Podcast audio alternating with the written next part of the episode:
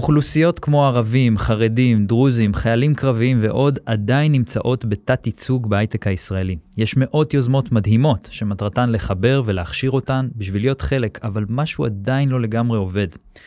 היום אנחנו נדבר עם יוזמה שמגיעה מהשטח בהייטק שבאה לגרום לזה לקרות, לעבור את הגאפ הזה, כולל תקומת הנגב המערבי עם חזון גדול וחלוצי, וכבר תוצאות שקשה להתווכח איתן. הייטק בפקקים, אנחנו מתחילים.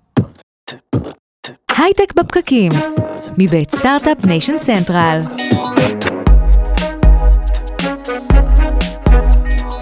הייטק בפקקים מבית סטארט-אפ ניישן סנטרל, אנחנו שוב איתכם, מדברים על יזמות, סטארט-אפים, טכנולוגיה והעתיד. אני הדר חי, איתי באולפן נמצא אורי טולדנו, שלום אורי. שלום שלום. אורי, אתה אה, משתעשע ברעיון אולי לעבור לעוטף. זה אתה חושף אותי ככה להתחלה. משתעשע, לא, אני לא, שמח שזה משתעשע, אתה כי לא אין פה מתחייב. התחייבות, אף אחד כן. לא ישמיע את ההקלטה הזאת עוד שנה שנתיים, אמרת, נכון, לא, נכון. אני פה בוחן את הרעיון. לא רק אני, אה, יוצא לדבר עם הרבה חברים, הרעיון הזה קיים. אה, מהבחינה הזאת אני תל אביבי במובן הכי משעמם, קלאסי, תדר. אה, אתה לא תל אביבי משעמם, בוא, אל ת... לא, אבל מהבחינה הזאת בנאלי לרמת הפיהוק. וזו שיחה שקיימת, אני מקווה שהיא תישאר ואני מקווה שאנשים לא רק מדברים. מה יגרום לך לעבור?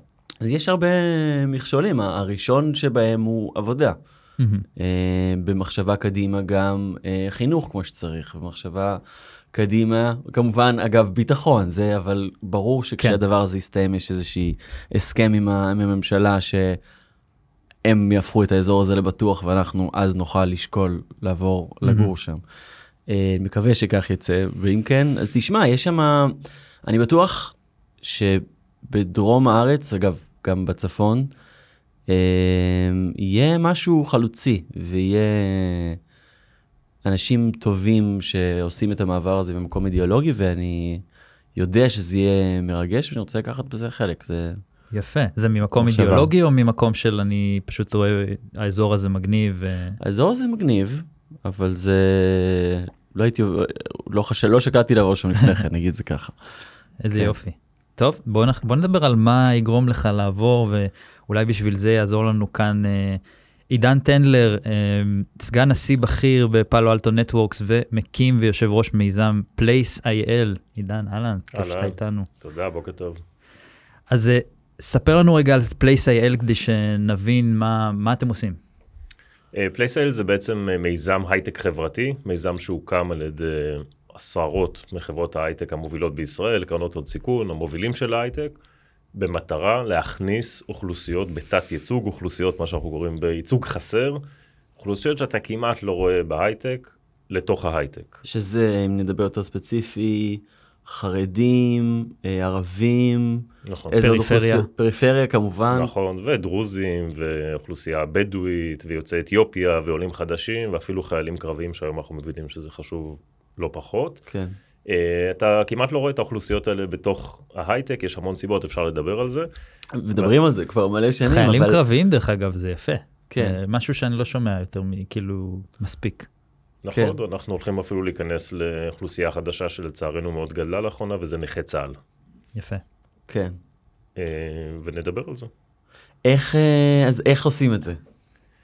מה, מה ה... יש הרבה יוזמות שעושות את זה. מה, איך, מה המתודה שלכם? מה השוני שלכם?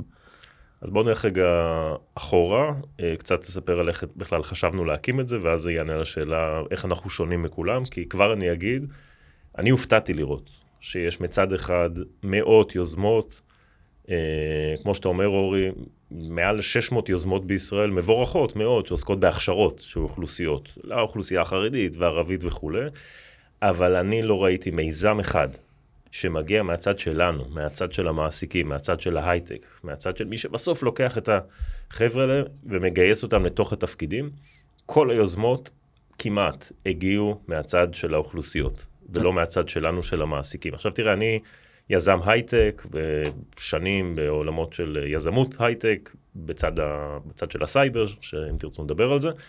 אה, ושנים אני חושב איך אפשר לקחת את ההצלחות של ההייטק ולמנף אותם למען החברה הישראלית. במיוחד אני רוצה, מה שמאוד מאוד בער בי במשך שנים זה הפער בין ההצלחה של ההייטק, תחשבו שלפני שנתיים, שלוש, אנחנו בשיא, אתם מכירים את זה, כל חברה לא רק אה, מגייסת כסף, התחילה לגייס די-ג'אים ושפים. כן. ואתה פתאום ראית איזה בום וצמיחה מאוד גדולה במשרות של הייטק. אגב, לפני שנתיים שלוש פתאום התחילו לדבר על שאין מספיק אנשים. נכון. ומצד שני, אני לא ראיתי, והמספרים הוכיחו את זה בצורה ברורה, לא ראיתי יותר גיוון בתוך ההייטק. לא ראיתי אה, גידול באוכלוסייה הערבית לדוגמה בתוך ההייטק, ולא ראיתי פריפריה. עדיין זה אותם חבר'ה, זה שאתה רגיל לראות במרכז הארץ, חבר'ה שבאים ב-8200 ו-81 וממר"ם, ופה שאלתי את עצמי למה זה. כן. למה אנחנו לא רואים את הגיוון, ואתה יודע מה, הבנתי שאנחנו אנחנו כחברות הייטק, הייטקיסטים, מפספסים שני דברים. אחד, אנחנו מפספסים טאלנט. בסוף יש טאלנט מדהים, שאולי הוא חדש, אולי הוא בשפה שלנו ג'וניור, אין לו ניסיון, אבל יש טאלנט מדהים שאנחנו פשוט מפספסים, הוא לא מגיע אלינו. ואז אנחנו לא יכולים לייצר את הדור הבא. מהמם. ואתה יודע מה, אנחנו מפספסים עוד משהו.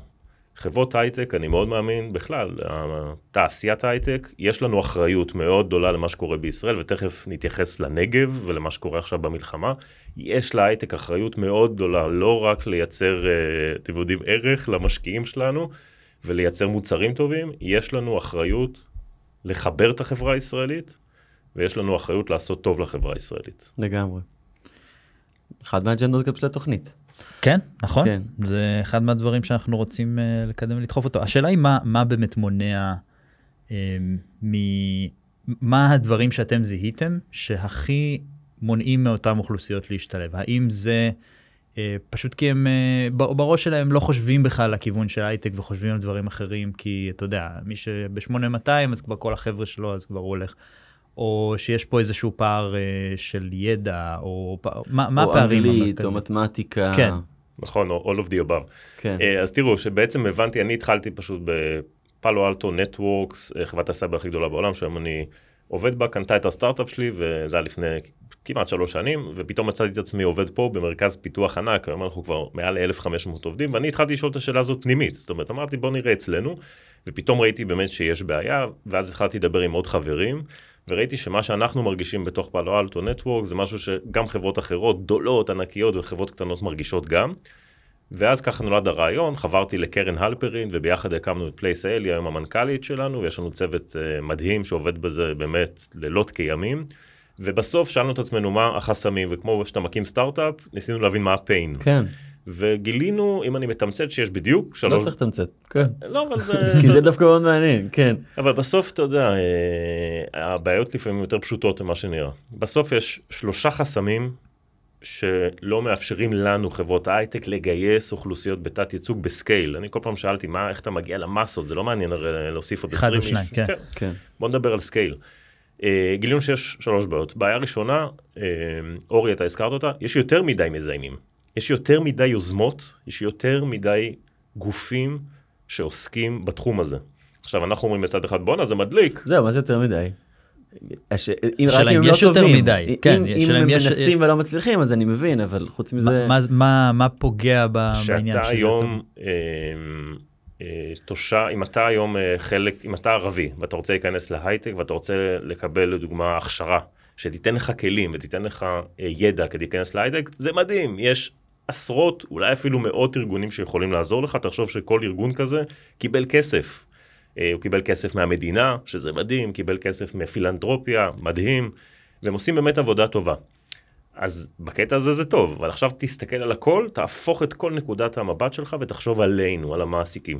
בסוף יושב בן אדם אה, במחלקת משאבי האנוש של חברת הייטק, ופונים אליו בערך פעמיים ביום כל מיני גופי הכשרה כאלה, ואומרים, אממ. תקשיב, עשינו, יש לנו בן אדם מדהים, מדהים, בדיוק מה שאתה צריך, הוא דרוזי, ועשינו לו בדיוק קורס ל DevOps, אה, או מישהו מאוכלוסייה הבדואית, ועשינו לו בדיוק קורס מדהים ל-QA, או שזה חרדית, תואר שני, והכשרנו אותה לעשות משהו ב data science, עכשיו כל דבר כזה זה מדהים.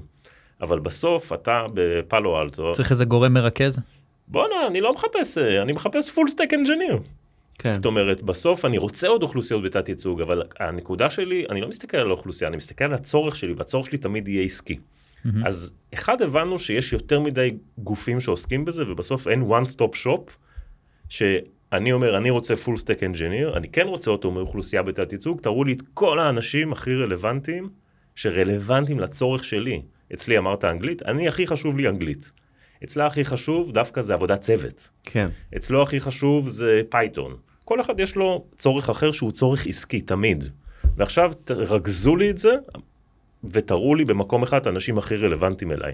זה החסם הראשון שהוא מאוד מאוד מקשה על חברות הייטק להיכנס לתחום הזה. זאת אומרת, מגיעים עם הצורך הייחודי של החברה, ואיתו הולכים לגייס אנשים, להעביר אותם לתוכנית הכשרה מלכתחילה, ואז מביאים את האנשים הכי מדויקים לצורך הזה, אפשר גם לגייס אותם בסופו של דבר, וזה לא נשאר אז באוויר. גם פה בואו נדבר על זה רגע דקה, אתה צודק, אבל אנחנו היום מבינים שהחסם המרכזי הוא לאו דווקא בהכשרה, תמיד צריך לעשות עוד הכשרות, אבל יש כבר היום אלפי אנשים בישראל שעשו תואר רלוונטי, תעזוב עכשיו, הם עשו תואר באוניברסיטה רלוונטי להייטק ולא נכנסים להייטק. נכון.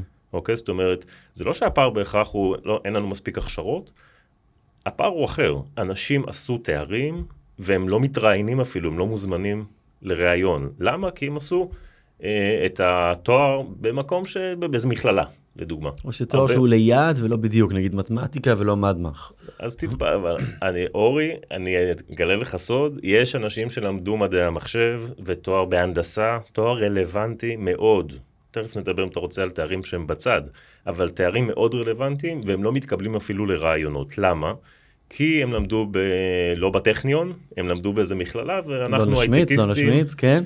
לא, אני... לא לא נגיד, לא לא נהיה ספציפיים, כן. לא, אני אפילו אהיה מאוד ספציפי. יש כן. אנשים היום שאני יכול להגיד לך, זה כבר מניסיון. יש אנשים שהם מדהימים, שהם הדור הבא של ההייטק בישראל, שהם לא למדו באוניברסיטאות. כן. אוקיי, להפך, הם למדו במכללות, והם לא עוברים את הסינון לרוב של חברות ההייטק של משאבי האנוש. הרבה גם מההיירינג הוא, הוא לפי אה, רשתות אה, חברתיות של אנשים, בסוף לפי מערכות יחסים. אה, נכון. זה שמעתי, זה הכיר לי, זה פה לאוזן, זה חבר מביא חבר. נכון. הרבה מההייטק וה, והגיוסים הם נראים ככה, בטח אם זה סטארט-אפים קטנים וכולי. עדיין, אתה יכול להמליץ עליי, אתה יכול למעגל. לשים את כן. הקורות חיים שלי ב- כשאתה- בראש הערימה. כשאתה כן. בתוך המעגל, אז יותר קל לך להיכנס. חד משמעית. ומהחברים מהצבא שהביאו אותך וכל זה, זה בסוף חלק מאוד משמעותי נכון, ואתה יודע מהגיוסים. מה? אז אתה צודק, אבל אתה יודע, אני אפילו יותר בוטה, בסוף זה הכל סביב קורות החיים שלך. ובסוף שאתה, מישהו מאוכלוסייה בתת ייצוג, לדוגמה מישהו מאוכלוסייה ערבית או חרדית, ואפילו למדת תואר רלוונטי, תחשוב רגע על הקורות חיים שלך. אה, אתה לא היית בצבא. אה, אתה גם לא היית אפילו באיזה תנועת נוער, זאת אומרת, קורות החיים שלך, תדמיין את הקורות החיים שלך, מאיך הם מתחילים. אה, למדת אגב, הוא למד אולי בתיכון שאתה לא שמעת עליו, אוקיי, הוא אפילו לא למד בתיכון. אה, הוא למד, כמו שאמרנו, אולי במכללה או מוסד אקדמי שאתה לא כל כך אה, חושב שהוא טוב, זה לא משנה אם הוא טוב, זה מה שהקונספציה שלנו, והוא לא עבד בשום מקום. זאת אומרת, נכנס תחת לייבל מסוים. קורות החיים שלו, הדר, ריקים. תדמיין, הם ריקים. ועכשיו תדמיין את הקורות חיים האלה מגיעים למישהו בחברת הייטק, ואז בעצם הוא אומר, רגע, אני לא, בוא נחפש רגע מי אני מכיר אותו בלינקדאין, נכון? או, כן. לא מכיר אף אחד, אין לנו שום חבר משותף. הסיכוי שלו להתחיל את התהליך הזה אה, בצורה חזקה, הוא לא גדול, ואנחנו כחברות הייטק מפספסים פה את הטאלנט הזה. כן. אז זה בעצם החסם השני המרכזי, שקורות החיים ריקים. מהמם. ואז כשהחבר'ה האלה באים לחברה, או שאפילו לא מתקבלים לרעיון, או שברעיון עצמו הם לא עוברים. ופה יש, כמו שאנחנו כולנו מכירים, חסמים תרבותיים מאוד מאוד משמעותיים, שאין מה לעשות, זה בייס טבעי של כולנו כבני אדם. אתה יושב מול מראיין, שוב, תדמיין בחור אה, חרדי, או מישהו יוצא אתיופיה, או עולה חדש, שאין להם ניסיון, הם בדרך כלל צעירים גם בגיל, והם יושבים מול מראיין, זה נורא נורא מלחיץ, זה מלחיץ את כולנו, אותם בדרך כלל יותר, והם פשוט לא עוברים את הרעיון. זה שהקורות חיים ריקים, זה שקשה להם לעבור את הרעיון, זה חסם מאוד מאוד מרכזי. כן. החסם השלישי, זה העובדה שהם ג'וניורים. שזה חתיכת חסם. חתיכת חסם. זה מה שהתעסקנו בו כל 22 פה בתוכנית, זה זה שלג'וניורים מאוד קשה להשיג את העבודה הראשונה קשר, שלהם. כן, בלי קשר לתת ייצוג. ו... נכון, עכשיו תראה, פה זה כבר עניין אה, פיזיקלי, זה עניין מתמטי. כשאתה הולך לחברת הייטק, אתה שואל את הרגע, כמה בסוף משרות ג'וניור פתוחות יש לכם? בואו נגדיר רגע מה זה ג'וניור, ג'וניור זה מישהו שעשה הכשרה רלוונטית, רק אין לו, יש לו אפס ניסיון. ניסיון. אז אתה בא לחברת הייטק, ורוב חברות הייטק בישראל יגידו לך, מה זאת אומרת, אנחנו מגייסים מלא ג'וניורים עם שנתיים ניסיון. זה בדרך כלל מה שקורה. אה, עכשיו, זה קשור להיותנו, בניג... אני אגיד רגע אחרת, אני אה, גדל, גדלתי, אני גרתי שבע שנים בסן פרנסיסקו, אני אומר גדלתי כי גדלתי כיזם שם, הקמתי שתי חברות, שתי חברות הייטק בסיליקון ואלי, ואני רוצה להגיד לכם שזו תופעה ישראלית. מה הכוונה תופעה ישראלית? היזמים האמריקאים, ההייטק האמריקאי הרבה יותר פתוח לג'וניורים מההייטק הישראלי. וואלה. אה, יזמים אמריקאים, זה מאוד ברור להם שבשלב מאוד מוקדם, אני לא מדבר איתך שהחברה אלף עובדים, שהחברה 100 עובדים, מאוד ברור שאתה מתחיל להתעסק או להעסיק אינטרנס. בדיוק, שזה פחות מקובל בישראל. אה, למה. זה הפער הזה, אתם אה, חושבים? אני חושב שמלכתחילה כל התכ... התכ... הרעיון של אינטרנשיפ בישראל הוא הרבה פחות פופולרי משם. אבל למה?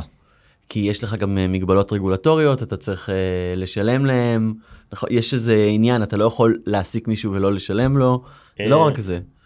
אז אני, אז אתה- אני אתה- ניסיתי, אני ניסיתי בתחילת הדרך להיכנס לסטארט-אפ, אה, וכמובן שלא הייתי יכול לדרוש בכלל משכורת, כי לא היה לי שום ניסיון, אתה יודע, חייל קרבי, אין לו שום אה, זה, ו- ובכלל לא רצו לקחת אותי בהתחלה, הייתי צריך ממש לדפוק ליזם על הדלת עד שהוא הסכים לקבל אותי, לא, אז כי אתה טוען ש...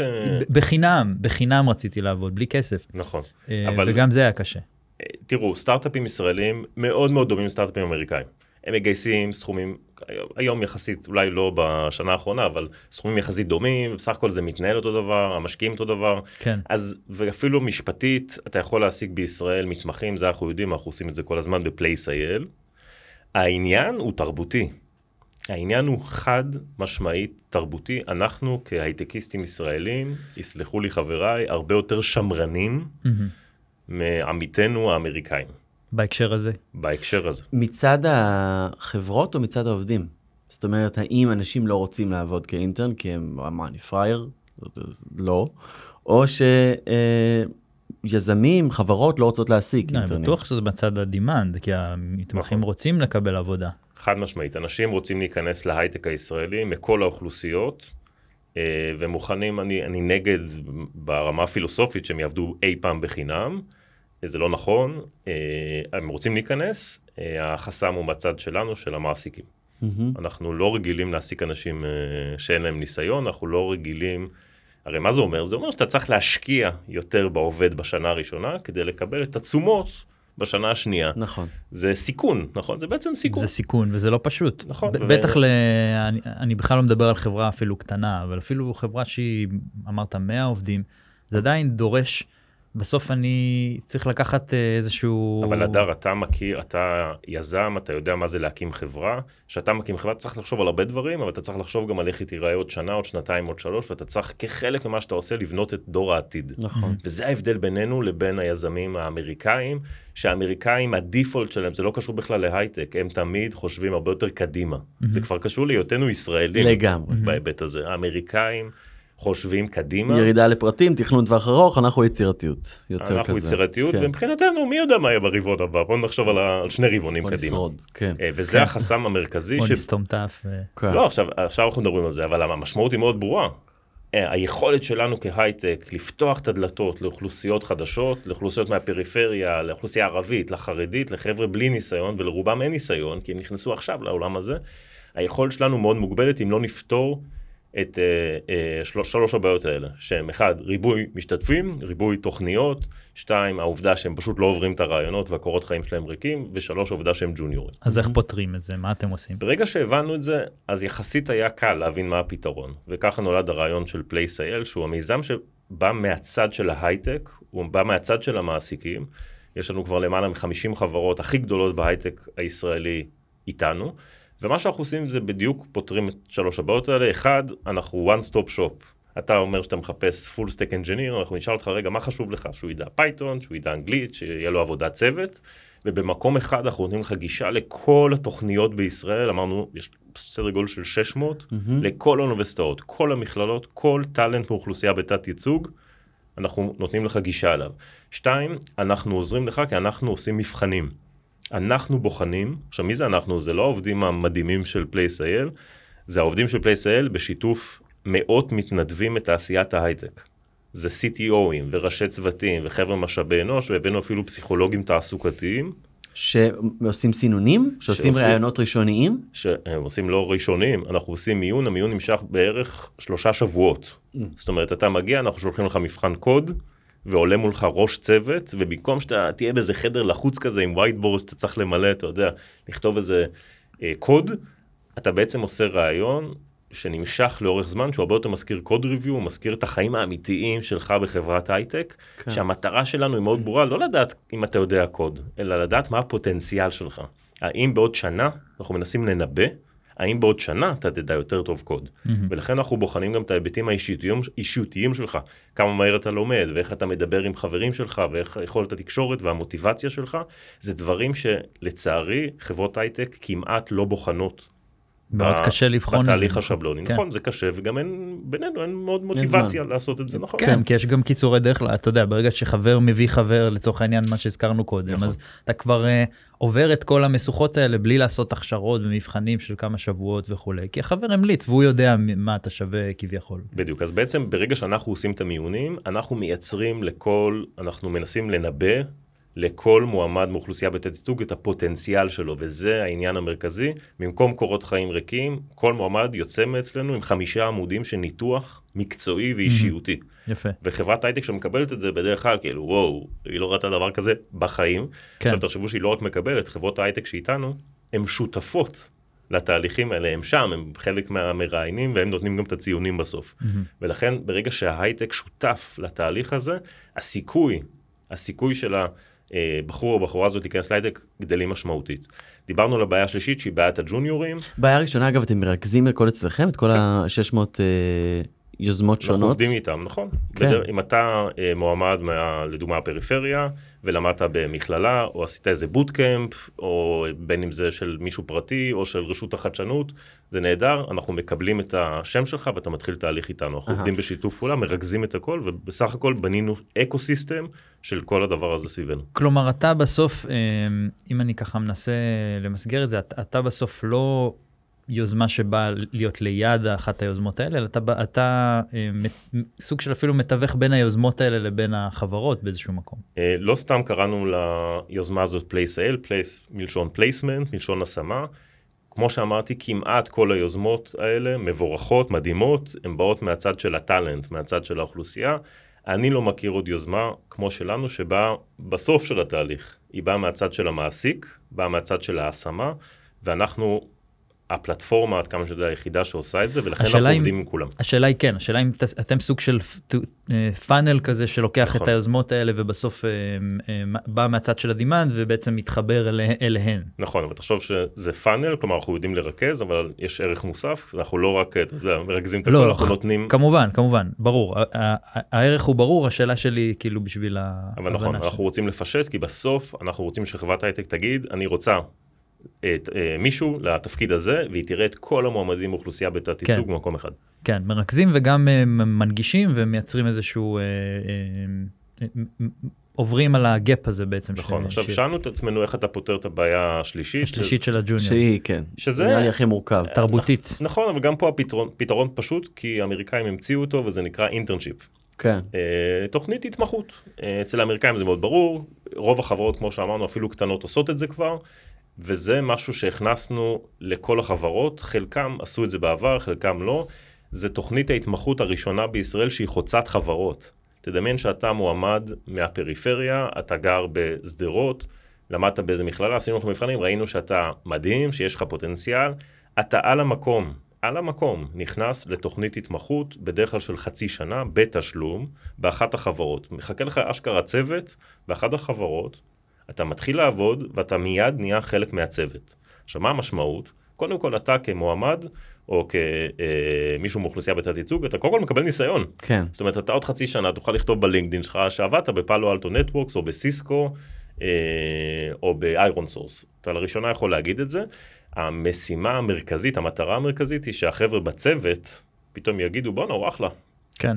ופתאום הם יסתכלו עליך לא בחדר הזה של הרעיונות עם ה whiteboard שהוא מאוד מלחיץ, אלא יסתכלו עליך ביום יום ויראו אותך גם בארוחת צהריים ויראו איך אתה מתפתח. יראו את הפוטנציאל. נכון, וזה, אתה יודע, הרעיון הזה, הבאנו אותו לפני, לא יודע, שנה וחצי, וכבר עכשיו אנחנו רואים תוצאות, והתוצאות הן ברורות. אה, אני חושב שבערך אה, מה 80 התוצאות? אחוז ממי שנכנס לתוכנית התמחות מקבל הצעה בתוך חצי שנה להפוך להיות עובד שכיר של החברה. יפה. וזאת אומרת, התזה שלנו, אה, אתה יודע, פלייסל, אולי זה מיזם, זה עמותה ללא כוונת רווח, היא יותר מתנהגת כמו סטארט-אפ, היה פה תזה, ניסינו למצוא product market fit, ומצאנו. והיום אנחנו רואים בוודאות שאנשים שנותנים, שמזה, שמסתכלים עליהם אחרת, מזהים את הפוטנציאל ומכניסים אותם לחברות הייטק בהתמחות, בסוף מוצאים את הדרך להיות עובדים בהייטק הישראלי. יש איזשהו, אני מבין שאתם חברה ללא מטרת רווח, אבל יש איזה תגמול עבור התוכנית הכשרה, משהו כזה, או שזה פשוט ברגע שהחברה רוצה אה, לשכור את אותו אדם, אז היא יכולה לעשות את זה?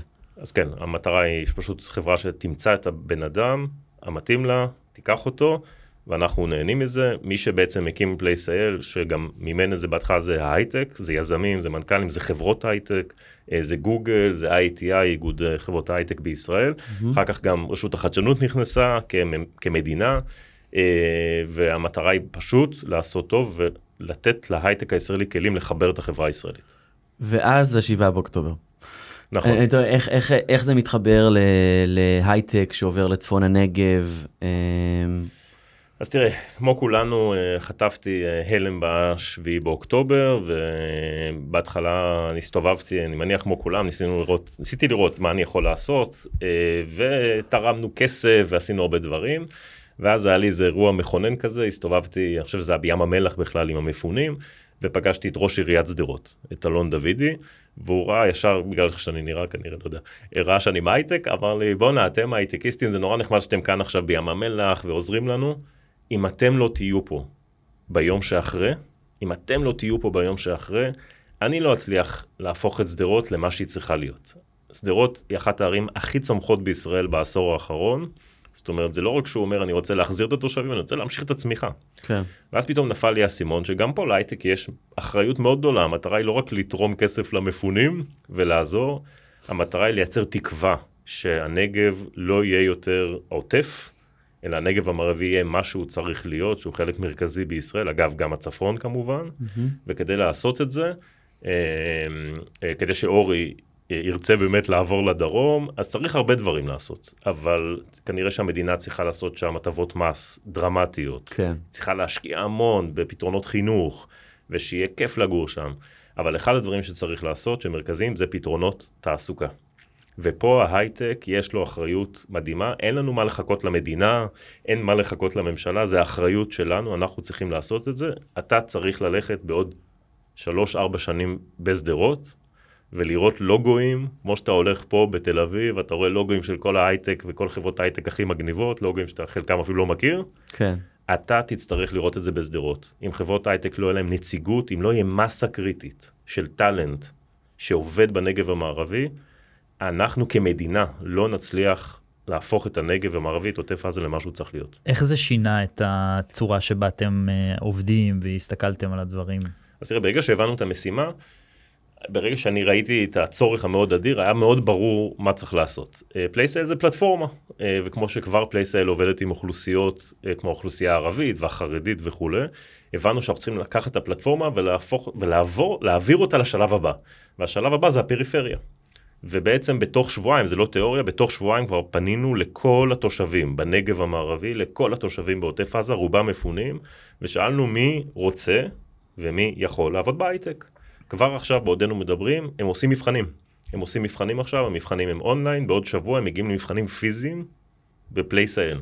המטרה שלנו היא בעצם לקחת את כל ה talent האפשרי בעוטף, בנגב המערבי, הסתכלנו קצת יותר גדול מהעוטף אגב, כי העוטף זה הגדרה כמעט אה, משפטית. Mm-hmm. זה לא רק 0 עד 7, אלא אנחנו מסתכלים הרבה יותר רחוק, מסתכלים על נתיבות ועל אשקלון ואפילו על רהט והפזורה הבדואית שגם נפגעה משמעותית. באר. שבע מהבחינה הזאת גם אה, פקטור, כי באר שבע יש, חזקה, יש שם... אה, ויש אוניברסיטה תומכת. כן. כן. נכון, אז אנחנו לא מסתכלים לצורך הפרויקט הזה בבאר שבע, כן. אנחנו מסתכלים על הנגב המערבי, אה, זה אזור מאוד מוגדר, ואנחנו רוצים לראות מי יכול להיכנס להייטק עכשיו, כי יש לו הכשרה, ומי יוכל להיכנס אחרי עוד הכשרה, מהמם. וכבר הולכים להכניס אותם, מבחנים ותוכניות התמחות, בדיוק מה שאנחנו עושים בפלייסייל. הבנו שיש רק דבר אחד שהוא שונה, וזה ההיבט הגיאוגרפי. בסוף מישהו גר ב... לא יודע, שדרות, אה, הוא לא יכול כל יום להגיע למשרד כשאין משרד באזור. ופה אני מאוד מאמין במהלך שהוא, הייתי אומר, מדוד וצנוע. אני נגד אישית אה, לבוא עכשיו ולהגיד, יאללה, בוא נעביר את ההייטק לנגב, זה לא יקרה. זה- אני מאמין שיום אחד זה יקרה, אבל זה ייקח שנים. בוא נתחיל בקטן, בוא נתחיל מלמטה. בוא נמצא את האנשים שיכולים להיכנס להייטק כבר בעוד שבוע, בעוד חודש, בעוד שנה. נתחיל לייצר משרות, יומיים בשבוע שיגיעו למשרדים בתל אביב, mm-hmm. שיגיעו למשרדים במרכז הארץ. זה כן. חשוב שהם יהיו במשרדים. אבל שאר הימים בשבוע, שהם יהיו בשדרות. ובעצם מה שפלייסייל הולכת לעשות לראשונה, זה להקים, אנחנו כבר יודעים בדיוק איפה, אנחנו מחכים פשוט שאנשים יחזרו לשדרות, שהמצב הביטחוני יאפשר את זה. אה, אנחנו מקימים מתחם עבודה משותף בשדרות של כל האנשים החדשים בהייטק, תדמיינו ארבעה אנשים חדשים בפאלו אלטו, שיושבים ליד חמישה אנשים חדשים בסיסקו, ליד שלושה אנשים חדשים אה, ב Cyplay, והם ישבו ביחד ואנחנו הולכים לבנות סביבם קהילה ולתת להם גם תכנים משותפים. אמנם זה חברת, אה, לא יודע, סייבר וזה חברת gaming, וכולם אה, ג'וניורים, כולם בדיוק. עושים את המסע הזה הלוך חזור, כולם חדשים ב... יכולים גם לייצר לעצמם, זה, זה מגניב כי זה יכול לייצר איזשהו נטוורק אה, משלו כזה ולפתח לגמרי. איזה שהם חיים. אני אוהב את הצניעות באיזשהו- בהקשר הזה. נכון, זה שלפני מאוד- החזון זה, של זה ה... פרגמטיות, זה לא עכשיו לבוא כן. ולהגיד ישר יאללה בוא נ- נקים פה מרכזים וזה כי זה לא יקרה. אה, נכון ואני ו... אבל עדיין החזון הוא מאוד ברור אנחנו רוצים בעוד שלוש ארבע שנים להגיע למצב שיש לך 400 אנשים חדשים שכבר עובדים בהייטק שנמצאים שם ואז הם כבר לא צריכים מתחם עבודה משותף הם צריכים משהו יותר גדול. כן ואז יבואו מתוך השטח בדיוק. ואז יגידו אוקיי בואו נקים פה זה כי יש לנו כבר מספיק בדיוק. אנשים. אני, אני כמעסיק יכול להגיד לך שבוא אם הייתי מגלה שיש לי 20 עובדים עכשיו שגרים בשדרות והם טובים הם כבר תחשוב הם כבר לא ג'וניורים כן אולי תקים שם משרד באמת מה זה אולי זה כמעט אה, מתבקש. נכון אבל זה אתה יודע אני מאוד מאמין בביצועים בוא נגרום לזה לקרות ואז אני מאמין שהשטח יגרום. מה מבחינת. מספרים אה, של אה, מה שקורה היום ספציפית עם העוטף וגם באופן כללי עם, ה, עם היוזמה כמה כמה אנשים נכנסו ל, אה, ל, להכשרות האלה עכשיו. אז תראה, כמובן המצב עכשיו הוא מאוד נזיל, המון מפונים, וגם אם הם רוצים, ואפילו אם הם למדו באוניברסיטה הכי טובה בעולם, הם לא בהכרח עכשיו, יש להם פניות בכלל להתעסק בדבר נכון. הזה. אנחנו יצאנו עם הדבר הזה רשמית לפני שבועיים, הגיעו לנו כבר למעלה מאלף אנשים, וואו. אה, שזה הפתיע אותנו. אה, ו- וצריכים לעבור על כל הפניות? זה, יש לנו, כן. AI צריך לעבור כן. על זה עכשיו. אתה צוחק, אבל חלק מתהליך המיון הוא AI, אה, כי יש פה גם המון אנשים ומהמון דיסציפלינות שונות. אה, אז כן, אנחנו בוחנים עכשיו מאות. אני לגמרי בתוכם. מאמין שסתם סייד נוט כזה אני לגמרי מאמין ש-HR יהיה בסוף AI. אה, מוחלט? זה כבר תראה, זה כאילו לחלוטין לא, לא. HR כזה אה, אה, כאילו גיוס אני מתכוון אבל המעבר הזה על קורות חיים זה משהו שלא נשמע לי הגיוני שיהיה. לא כולו, אבל אתה לא... תראה, יש פה הרבה זה- בייס, מהבחינה הזאת יש לך יתרון ל-AI, אם אתה אכן מתכנת אותו ככה. מצד אה, שני, כשקורות החיים שלך, כמו שאמרנו, ריקים, כן. אז אה, לא בטוח שה-AI יודע מה לעשות עם זה. כן. אה, כן, אבל אם הצלחת להוכיח שאנשים מסוימים שוברים איזושהי קונספציה שהייתה לך, אז גם אבל אם יכול אתה להכניס את זה. אם אתה כן אה, עושה מבחנים כמו שלכם אז פתאום יש אה, יש פה מה לעשות עם זה עם נכון. הדאטה הזה. המטרה. בדיוק, אני חושב שלהפך, אני חושב שבעוד עשר שנים קורות החיים יהיו לא רלוונטיים. אני אני חושב שכבר עכשיו הם לא רלוונטיים. האמת שזה נכון. אפשר להתווכח. אז אני אחדד, הם לא יהיו רלוונטיים לתהליכי המיון שלנו, של חברות ההייטק. אנחנו נצטרך לחשוב על איך מזהים את הפוטנציאל של הבן אדם, כן כן בלי קורות חיים. לגמרי מה זה משנה איפה הוא איזה מכללה הוא למד. או כאילו, מאיזה עיר הוא הגיע, כן. או איך קוראים לו אפילו. זה כן. ממש משהו שעוזר לך פשוט לשים אה, בק- את האנשים בבקטים שהם לא בהכרח רלוונטיים אני לכלום. רק דואג מזה שעכשיו כל חברה, כמו שכבר יש את המגמה הזאת, תשלח אותנו לסדרה של חמישה מבחני בית, ואנשים יעבדו full time רק בלחפש עבודה בכל המבחני בית האלה, מתקדמים לעוד שלב ועוד שלב ועוד שלב, ועדיין לא מקבלים כסף, שזה... אז אורי, כן. אתה צודק, ובגלל זה זה עוד יתרון של PlaceIL, שהם עושים אכן מבחן בית, רק ש-50 חברות עומדות מאחוריו. כן, זה אז זה. בדיוק הריכוז של ה... זה מעולה. זה בדיוק הריכוז של כן. הדברים, יפה. אה, אורי, אז מה אתה חושב שזה... זהו, אני שם. מה, אתה שם? זהו, כבר עברת? כן. אתה מתקשר עולה למובילים מחר? בזום. אה, לאט לאט, אבל אה, כן, מעורר תקווה. אה, זה, אני, העניין הוא הקושי לייצר את הכדור שלג החיובי הזה, ומהבחינה הזאת זה שמתחילים בצנוע, קודם כל עם איזשהו co-working space שיאחד עובדים מכמה חברות, ולא עכשיו להגיד, אה, אה, גוגל פותחים אה, משרדים חדשים בשדרות, אבל עדיין אין לך את כל האקוסיסטם כן. התומך, כן. אז אני חושב שזו התחלה מאוד טובה. ו... אבל אתה יודע מה אורי, אמרת משהו קודם שהקפיץ לי כזה, דיברת על חלוציות. כן. ואתה יודע מה, מה שאני הבנתי אחרי השביעי באוקטובר, שפתאום אנחנו, אולי זה היה ברור, אבל עכשיו זה היה ברור לי יותר מתמיד, שאנחנו גם חלוצים. כן. אנחנו כולנו, וזה לא קשור להייטק. כל הדור שלנו, אנחנו דור חדש של חלוצים בישראל. פתאום הבנו שהמפעל המדהים הזה שנקרא מדינת ישראל, הוא רחוק, רחוק מלהגשים את המטרות שלו, אנחנו רק, רק בהתחלה. ובמובן מסוים אנחנו מתחילים להיות הרבה יותר דומים לדורות של הסבים נכון, שלנו. נכון, חזרנו לקצת אה, מלחמת ששת הימים וכזה, אנחנו- או הקמת המדינה. אנחנו החלוצים החדשים, כן, ואנחנו צריכים להבין שאנחנו, ב... לדעתי, לפני עשור דרמטי בהיסטוריה של מדינת ישראל, אולי של המפעל הציוני, ויש לנו לחלוטין. משימה מאוד מאוד גדולה, לייצר תקווה ולייצר את ישראל החדשה שאנחנו רוצים לבנות כאן. לגמרי. מדהים. אני אהבתי את זה מאוד. חזון גדול, חלוצי, אבל להתחיל מה- מהשטח, מהתכלס, מה... לא לא מ... לא חלום- לא חלומות לא גדולים. ב- חלומות גדולים. אה, ארמונות כן, בשמיים, בדיוק. אלא... ממש בתים להתחיל באדמה. מהתכלס. יפה, אהבתי מאוד. אה, עידן טנדלר מקים ויושב ראש מיזם Place-IL, סגן נשיא בכיר בפאלו אלטו נטוורקס, המון תודה ושיהיה בהצלחה, אנחנו כאן רבה. איתכם אה, ותומכים. אה, ונמשיך ו- לעקוב. נמשיך לעקוב, ואורי במיוחד כנראה ימשיך לעקוב. ואני קורא. לכל חברות ההייטק ולהייטקיסטים להצטרף למסע הזה, הוא מסע מאוד חשוב. איך מצטרפים? כנסו לאתר שלנו, place.il.org. נשאיר לינק בתגובות. נשאיר לינק בתגובות ואני גם אה, נכנס אליו עכשיו. תודה אורי גם לך שהיית איתי פה. תודה להדר חי שהיית איתי פה. אה, ובין אם ת, תעבור לזה, אני מקווה שאתה תמשיך אה, עדיין אה, להגיע לתל אביב לעשות איתי את הפרקים. אה, תודה ל Start-Up Nation Central ולכלכליסט על שיתוף הפעולה, ותודה לטובה שמאנוב אה, ששבה להפיק איתנו מהמילואים, לינור גריסריו על ההפקה, נירית כהן, צוות התוכנית, על המצלמות אורטל כהן, אנחנו כרגיל אה, עולים גם בפייסבוק live, כלכליסט, איצטדיון הסטארט-אפ. אתם מוזמנים להמשיך להאזין לנו בכל אפליקציה שאתם אה, מאזינים לה, ואם אנחנו לא נמצאים באחת מהם אז אה, תגידו לנו, אנחנו נופיע גם שם. אני הדר חי, אנחנו נתראה בפרק הבא.